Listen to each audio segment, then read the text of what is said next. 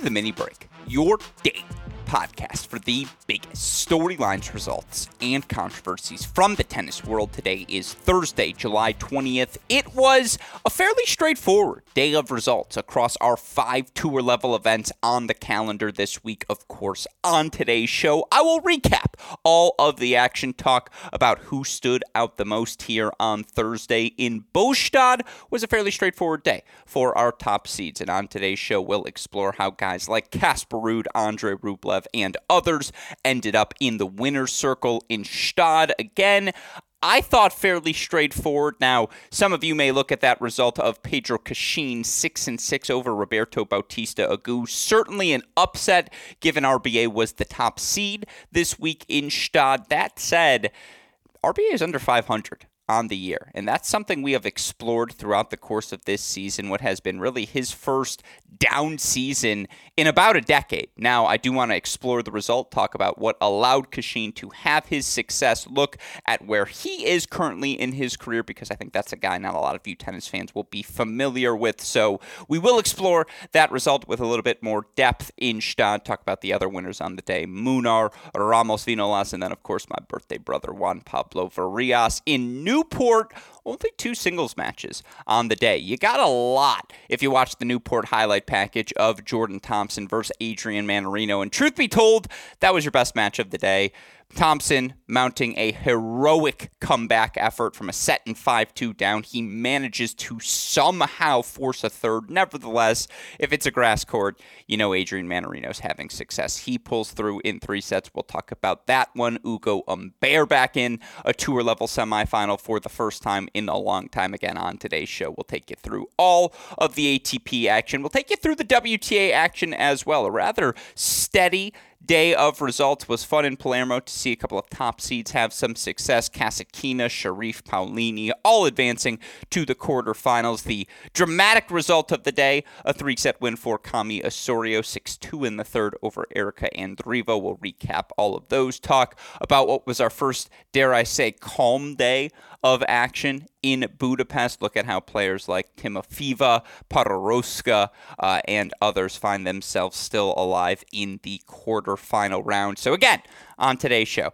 we're going to recap all of Thursday's action so that all of you tennis fans feel well equipped for another championship weekend in the tennis world, of course. Before we get to today's show, I do want to point all of you mini break listener pod, uh, mini break podcast listeners. That's how you say that in English. I want to take all of you, turn all of your attention. Again, we're struggling with the English. Leave it in. I want to turn all of your attention to a podcast I recorded here on Thursday with a co host of this mini break podcast, returning champion David Kane, joined me on our Great Shot podcast feed to break down some of the newsier items of late in the tennis world. We talked about what was that debacle between Toth, Zhang Shuai in Budapest. DK runs you through exactly what happened. We offer our opinion. We talk about the backlash to the incident, where we go from here. Uh, we also talked about the news of Alex Zverev being a accused for a second time of physical assault by a former spouse.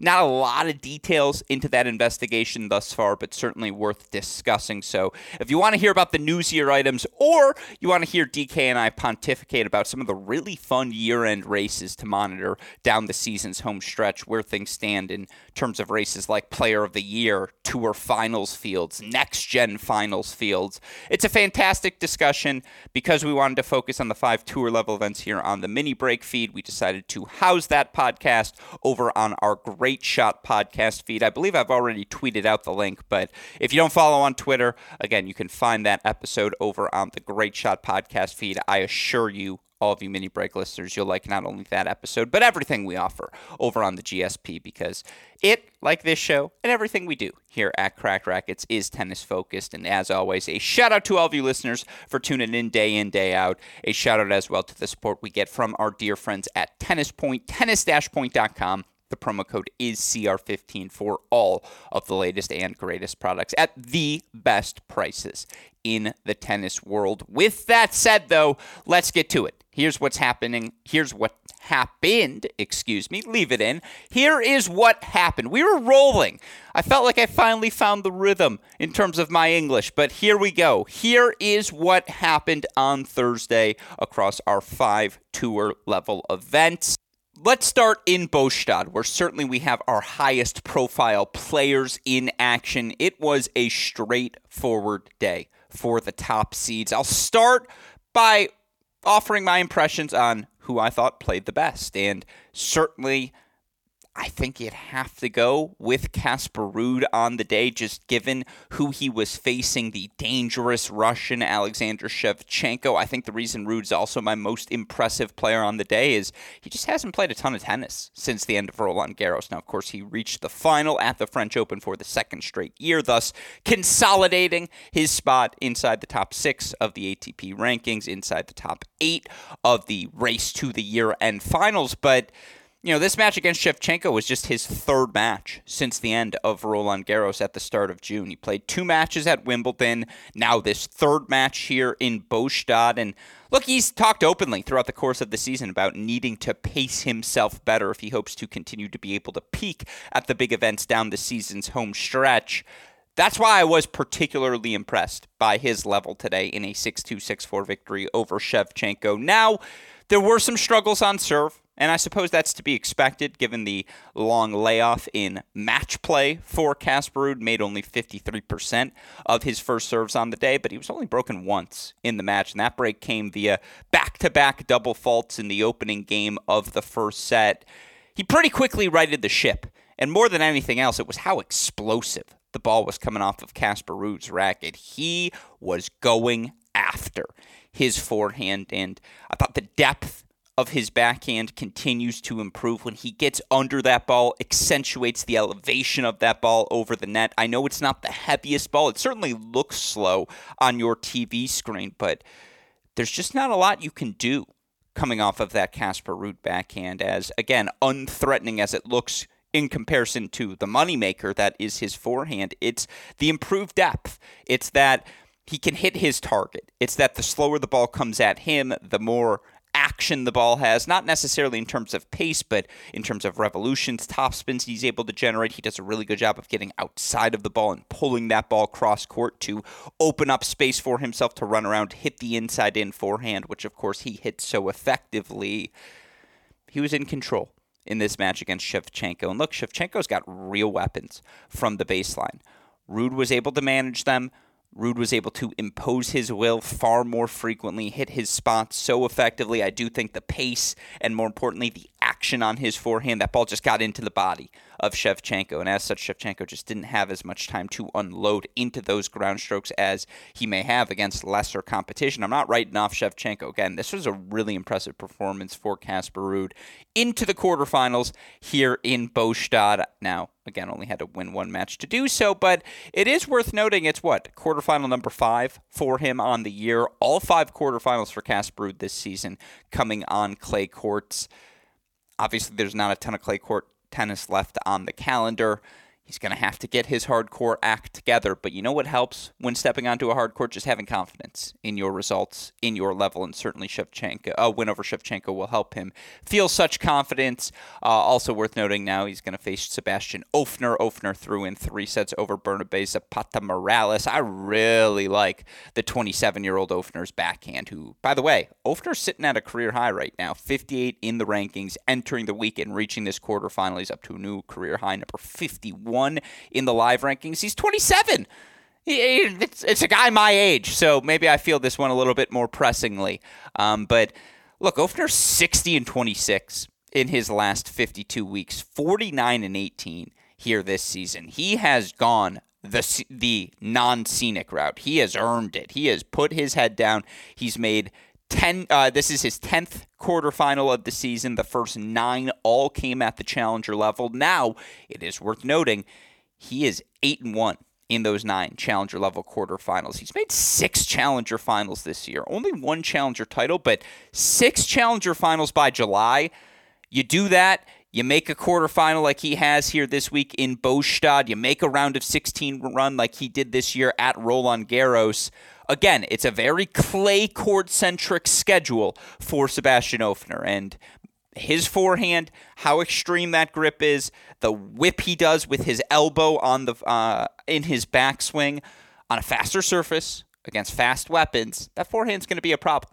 The backhand's not. Ugh, is his backhand beautiful? How quick he is with his hands getting outside the ball. There's not a shot with on that wing he can't hit. Guy's rock solid physically. He's just really good. And again, on a quicker surface, forehand's going to be an issue, but you look for uh, Ofner now in reaching this quarterfinal here in Båstad in terms of ATP Tour level quarterfinals in his career.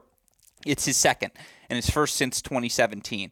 And it kind of signifies what has been a steady rise for the 27 year old. He's been really good of late. You know what?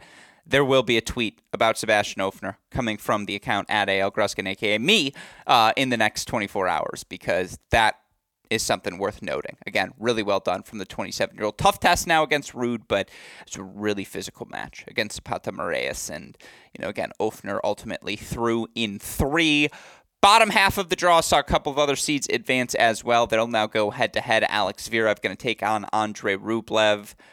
Look, it just feels icky talking about Alex Zverev, giving the looming assault charges hanging over him, given the fact that the ATP Tour is yet to release a statement. He's just, you know, he plays today as if that report wasn't released yesterday. And I understand, innocent until proven guilty but you would like some sort of acknowledgement, if not from Zverev himself, certainly from the tour to acknowledge, hey, we realize what is happening right now. We have opened an investigation ourselves. Look, we talk about it more, David Kane and I, on the Great Shot podcast feed, so we'll leave that there for now. I'll tell you what, on court, Zverev was flawless today. 616 love over Thiago Monteiro, lefty, heavy topspin into the backhand. It was just you know, again, it was as if it was drop and hit feeds for Zverev to just tee off on. And Zverev's into a quarterfinal. He has no points to defend the rest of the season. So it's as I've said earlier, I would be more surprised than not. Uh, I'd be more surprised if he didn't, excuse me, reach the top 10 by the end of the season if he is able to play a full schedule than if he doesn't. Currently 19 in the live rankings. Needs to win a couple more matches to uh, approach Lorenzo Musetti, who, for what it's worth, is also in these Båstad quarterfinals now. There's a 245 plus 150, 395 point gap between Zverev in 19th and de Minaur in 17th. The gap starts to get a little bit bigger as you approach number 10 in the rankings. But again, Zverev has no points to defend. And guys like Tommy Paul and Borna Coric with his Cincinnati title coming up, you know, FAA at the end of the year, they have a lot of points to defend down the season's home stretch. Again, Zverev, every point, every match he wins is just points added to his ranking moving forward. And so he's into another quarterfinal in Båstad. He'll take on Rublev, who went down an early break. And if you've watched some Rublev matches of late, that's been a trend, and yet it's you know against Yibing Wu, uh, he went down an early break against Griekspoor, he went down an early break. Sonego at Roland Garros obviously loses that first set. Yet he came out responding. You know, again, there were a lot of drop shots off the racket of qualifier Pavel Kotov, and once Rublev tracked those down, once the nonsense went away, the pace of his ball was just too much for Kotov to handle. So six three seven six, Rublev advances. Again, he's broken twice on the day. 175% of his first serve points. I thought it was a fairly standard day from Andre Rublev. And, you know, obviously, again, he's one in five in the career head to head against Zverev. But if memory serves me correct, Rublev did win their last matchup when they faced off in Dubai earlier this season, three and six. So we'll see where Rublev is. We'll see where Zverev is. That is certainly on paper a very entertaining quarterfinal matchup. But again, it just it, it's weird to talk about Zverev with everything looming over him. Nevertheless, again, we want to keep you up to date on everything. So, your quarterfinals Ruud versus Ofner, Musetti Misalic, Coria Cerundolo, Zverev Rublev. Ruud 27.3% favored according to the Tennis Abstract singles forecast, but Rublev's 21.5, Cerundolo 16, Musetti 16.6, Zverev 14.7. It's anyone's ball game that is a you know again you've got five top 25 players playing a 250 this week in Båstad. Buckle up. That is a very very fun tournament to monitor as we will continue to do throughout the week here on the Mini Break podcast feed. Let's move on now though to our other ATP clay court event happening in Gstaad. What's the most notable result of the day? It's probably Pedro Cachin, six and six over Roberto Bautista Agut, and look for the 27, uh, 28 year old, excuse me, Argentinian, currently 90 in the world, reached a career high number 54 at the end of last season. He's 32 and 30 overall in the year, but that's because he's played a lot more ATP level matches than he ever has prior in his career. You look for Cachin again, 28 years old in terms of tour level results, 19 and 28 overall in his career. So that's what? 47 matches. 29 of those 47 matches, 50% of his tour level results have come this season. He's 11 and 18 overall on the year, but he's into his first quarter final of the season now at the tour level and on clay, and just the second quarterfinal, I believe, of his career at the ATP level, the first coming all the way back in 2019 in Cordoba. He was really physical. Just again, was able to withstand the relentless patterns of RBA. And if you've watched enough RBA, he's going to go backhand cross, backhand cross, try to open things up with his own inside out forehand before he yanks you just wide enough to either A, hit the inside in forehand, or B, he yanks you just wide enough that you, as his opponent, feel compelled to try and test him down the line, and then he hits his on the run forehand, which has been a staple of success for him throughout his decade long tenure inside the ATP top 100, uh, top 30. And he hasn't left the top 30 RBA since 2014. May of 2014 was the last time Roberto Bautista Agut was ranked outside the top 30. He ain't going to need a second job. You look for Roberto Bautista Agut in terms of the career earnings, RBA career earnings, according to the always reliable friends at Wikipedia, 16.6 million. 36th all time leader in earnings. And that's just prize money. That doesn't include endorsements. That doesn't include appearance fees for exhibition events. I am sure it also doesn't include taxes, but he's probably made at least I imagine RBA's got 10 million in a bank account somewhere or maybe spread out across a couple of bank accounts. It's not a bad tenure for his career. He's 15 and 17 overall on the season. Again, he hasn't finished under 500 in ATP season since 2012. And in that 2012 season, he was 20, he turned 24 years old. It's been a decade. It's just there's not as much chutzpah on the ball. I think he is tracking that on the run forehand well, but he's just not hitting it with quite as much pace, quite as much tenacity. He's been really bad on clay courts this season. And, you know, you look for RBA now overall in the year. I mentioned 15 and 17 overall on clay courts here this season, 4 and 7 overall on the year. Now, look, three of the losses were to Khachanov, Alcaraz, and Zverev, but still, it's losses to guys like Cachin, Cecchinato, Halys, all in straight sets. Just not accustomed to seeing that from the Spanish veteran. And again, it was a credit to Pedro Cachin, who played a really good match today. And, you know, was solid. Like he didn't do anything spectacular, but he didn't hurt himself. He I thought he had the bigger first serve. He played two outstanding tie breaks, connected on a couple of plus one forehands, executed a brilliant drop shot in the second set breaker, seemingly out of nowhere. But he didn't do anything spectacular, and you used to have to be spectacular to beat RBA. That just hasn't been the case this season. And look, RBA is 35 years old. Like eventually the finish line approaches for everyone. And by the way, he's still a top 100 player in the world. You look for Roberto Bautista Agut. He's 35 in the points race this year. Now he's got title points to defend next week in Kitzbühel, and he loses that. He might fall out of the top 30 for the first time in about a decade, but he's still playing very good tennis. He's still getting into slam main draws. He's still racking up at least 200,000 a year, right? And you do that as long as you can as a pro tennis player. Why not? The days of him being a lock as a top 15 player, they're probably over. He's still really good, but I don't think he's a top 15 player anymore. And, you know, again, credit to Pedro Cachin through to the quarterfinals. His second career quarterfinal will help keep him inside the top 100, which gets you into results, uh, events like Canada, like Cincinnati, keeps you in the ball game to play whatever events you want to play, and that's really all you can ask for as a 28 year old in the prime of your career. He's through the quarterfinals. Next up, a matchup with Munar. Munar fighting off multiple set points and a 5 3 deficit to ultimately earn a 7 6 6 1 win over Stan Wawrinka. Stanimal came out lights out. Like, oh, he was hitting the inside in forehand. A couple of them that he striped to earn the break of Munar early in set number one.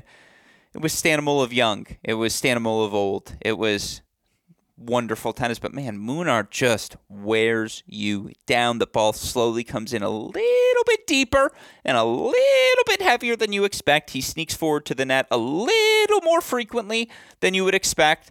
And for Munar, he's into another ATP quarterfinal. Now, Munar had fallen outside the top 100, 110. He's currently 107 in the live rankings. It's been an up and down season for Munar. 26 and 31 in his last 52 weeks, 18 and 20 here this year. It's his first tour level quarterfinal since Santiago back in February, just his second tour level quarterfinal of the season. You know, he did win a round at Wimbledon, now he gets to a quarterfinal here in Gstaad. Now he gets the ball rolling as you look for him. Made a quarterfinal in Gstaad last year. After that, no quarterfinals on his resume from August onwards in 2022. Now he did win a, an ATP match in, let's see, one, two, three, four, five different, nope, four different events. It's not a ton of points to defend. Again, he's in that vomit zone. Should get into some things right on that ATP cutoff, uh, right on the cutoff line for getting into the main draw and being top 100 for the U.S. Open. But you know, one more win over Pedro Cachin, and he's all the way back up to number 92 in the live rankings. And then you are getting into the U.S. Open. You're probably getting into the Masters events now with those expanded draws. It's a big win for Munar, a big opportunity for both he and Pedro Cachin. Though for what it's worth, Munar 5 and 0 in the career head to head. Yeah, I would lean Munar in that matchup as well. That's a massive opportunity for the Spaniard. Bottom half of the draw, really good tennis between Ramos Vinolas and Sonego. Ramos Vinolas through 6 4 in the third. You just know what you're going to get in Ramos Vinolas on these clay courts. And, you know, you look for him now 24 and 35 in his last 52, 14 and 24 here this season. Quarterfinals in Cordoba, Rio, and Gstaad third quarterfinal of the year. What do they all have in common? They're all on clay courts. That's where uh, Man, uh, excuse me, Ramos Vinolas makes his living. You look for him in his career at the ATP Tour level. He has made 59 different quarterfinals. 49 of them have come on clay courts. Your Honor, I rest my case. Clay court specialist. You make three quarterfinals at the tour level. That's how you keep a top 100 ranking with this result. Ramos Vinolas holds his ranking at number 84. Not a terrible place to be for the 35 year old Spaniard. Next up, he'll face my birthday brother, Juan Pablo Varillas. Two and one win for JPV today to advance to the quarterfinals in Gstaad. He is now into quarterfinal number what? Two of the season for him at the ATP Tour level. You look in his career now, Ramos Vinolas into a fourth Tour level quarterfinal. All of them have come on clay. He made the quarterfinals in Gstaad last year as well. 66 in the world entering the week in reaching this quarterfinal. Now, Juan Pablo Varillas, does he sustain his ranking? Now, he's currently at 68 but one more victory will take him all the way up to 59, and that would be a new career high for a guy whose age I'll never forget 27 years old. That one's an easy one to remember. It's JPV versus Ramos Vinolas. Ramos Vinolas three and one in the career head to head, but JPV a favorite according to Tennis Abstract. And you look right now at the draw in Gstaad. Here's where things stand. Hanfmann, 27% favorite. Kecmanovic 18-4, JPV 15-5, Cachin 10.5%. The matchups tomorrow, Cachin versus Munar, Hanfmann versus Medjedovic, JPV versus Ramos Vinolas, Zizou Bergs taking on Miomir Kecmanovic. That's pretty darn fun as well uh, for a quarterfinal Friday in Gstaad. That said, again, I think the other three events, the results a little bit less surprising, and so perhaps we can rapid fire through them here.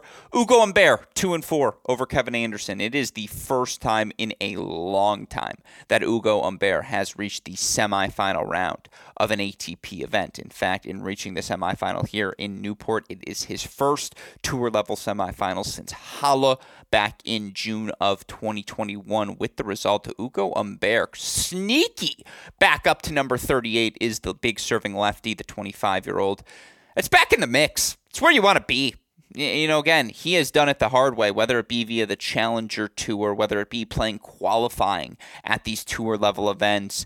He's now 27 and 16 overall in the season. That includes two different challenger titles as well as a third challenger final. First, again, tour level semifinal and quarterfinal for him this week in Newport in quite some time. That crowning achievement, that feather in the cap that just says Ugo Humbert is back. He was broken once on his way to that 2 and 4 victory, just was able to overwhelm Kevin Anderson with his pace. Nevertheless, a good first week back for Anderson. Up next for Ugo Humbert is Adrian Mannarino, who, oh my God, he was so good in the first hour, 30 minutes in building a 6-0-5-2 lead over Jordan Thompson. But man, Thompson scrapped. He clawed. He worked his way back. He forces a third. In the end, 6 2 in the third, though, for Adrian Mannarino. That was probably my favorite highlight package to watch on the day. So if you're choosing to watch anything, make that the match you choose. Mannarino 35 years old, 34 in the world. It's always good when the ranking is less than your age. Um, I mean, look, for him, he made finals of Mallorca, semifinals in Newport, quarterfinals in Den Bosch, quarterfinals in Queen's Club. Eh, he, he drew Medvedev in the second round of Wimbledon. Otherwise, maybe he makes a quarterfinal there. He's the only guy who the six week grass court season really matters to. Again, it's the surface he has the highest win percentage on in his career. A job well done for the 35 year old who just manages grass court tennis as well as anyone this side of Djokovic or Alcaraz. Again, it is ultimately Adrian Mannarino Ugo Humbert advancing to the semifinals. They await the All American top half. Tommy Paul versus John Isner, Mackie McDonald versus Alex Michelsen. Isner 2 0 in the career head to head against Tommy, but obviously he's never faced top 20 Tommy. Mackie Michelsen is just athleticism, it's shot making. That's a fun one. Buckle the seatbelts, folks. Those are your Friday quarterfinals in Newport. In Palermo, the quarterfinals are now set as well. And let's look at where things stand in our WTA action. A straightforward day for top seed Daria Kasatkina. She earns a two, three and one, excuse me, victory over Barkova. Kasatkina just has points to defend in every pocket of the season from last year. And, you know, after a slow start to her season. I know she made a final in Adelaide, but after that, didn't reach a quarterfinal between the end of Adelaide and the start of Charleston. She's righted the ship. Semifinals in Charleston, round of 16 Rome, round of 16 Roland Garros, finals Eastbourne, a third round at the Wimbledon, uh, third round Wimbledon loss to Azarenka, nothing to scoff the head at, and now a quarterfinal here in Palermo. 23 and 16 overall in the year now is Kasatkina, 16th in the points race, 11 in the live rankings. Look, she made the year on finals last year. I think, given the plethora of weapons some of the other some of her peers possess, that was probably the ceiling for Kasatkina. And I don't say that in a diminishing way.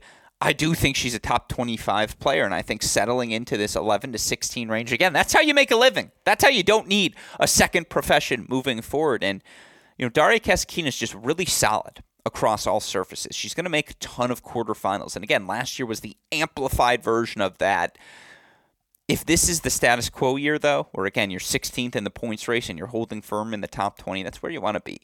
If you're the top, uh, if you're the 26 year old Kasatkina, because you're just in the mix everywhere. She's going to take on Jasmine Paolini, the Italian, 6-2 in the third over Diana Yastremska, 2-2 in the career head to head. By the way, with that win, Paolini, who uh, has worked her way, the 27 year old, back up to number 54 in the live rankings. That's a fun battle. Mayar Sharif through three and three to set up a battle with Kami Osorio. Osorio six two in the third over Erika Andreeva. Osorio, someone else who had fallen outside the top 100. She's now all the way back up to number 66 in the live rankings. 21 years old. Another quarterfinal on clay.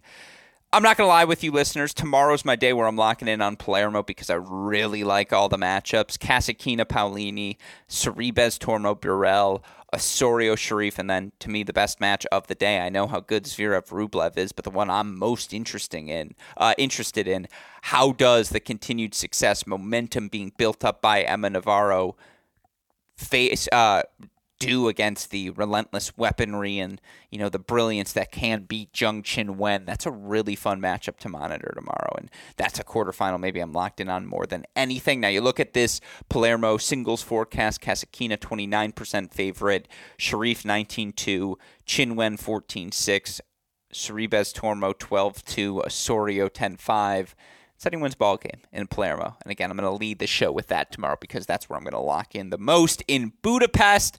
It's going to be a funky set of quarterfinals. You look at the results we saw on the day, the big upset, the lucky loser, Maria Timofeeva, one in one over Diana Schneider. The 19 year old Timofeeva, 246 in the world, into her first tour level quarterfinal of her career. She'll take on Kaja Juvan. Uh, we talked about that result a little bit yesterday. Your quarterfinal matchups Timofeeva versus Juvan, Podoroska versus Avanesyan, Schmiedlova versus Claire Liu, Fanny Stollar, uh, who again pulled off the upset 7 6 and third over Tatiana Maria yesterday. She'll take on Kateryna Baindl after Baindl, a 3 and 1 victory over Amarissa Toth. Is worth noting, Toth came out with an apology to Zhang Shuai after today's match. Baindl very kind in her words to Zhang Shuai after the match as well. Uh, again, for more on that controversy, be sure to check out my Great Shot podcast episode with David Kane. But with that said, that's where things stand heading into quarterfinal Friday on the Pro Tour. Of course, we will be back tomorrow to recap all of that action. And if you've missed out on anything, you can catch up with our various podcasts. This show, the Great Shot podcast, the Cracked Interviews podcast, where I had Karue Sell, Clay Thompson, two former UCLA standouts, uh, join me to talk all things regarding the tennis world. It's fun times here at Cracked Racquets. A lot of great content. If you missed any of it, you can catch up on our website, crackedracquets.com. A shout out, as always, to our super producer, Daniel Westoff, for the of an editing job he does day in, day out, making all of our content possible. A shout out to him. A shout out as well to our dear friends at Tennis Point. Remember, it's tennis-point.com. The promo code is CR15. With all of that said, for the fantastic Daniel Westoff, our super producer, for our friends at Tennis Point, and from all of us here at both Cracked Racquets and the Tennis Channel Podcast Network, I'm your host, Alex Gruskin. You know what we say. That's the break. We'll talk to you all tomorrow. Thanks, everyone.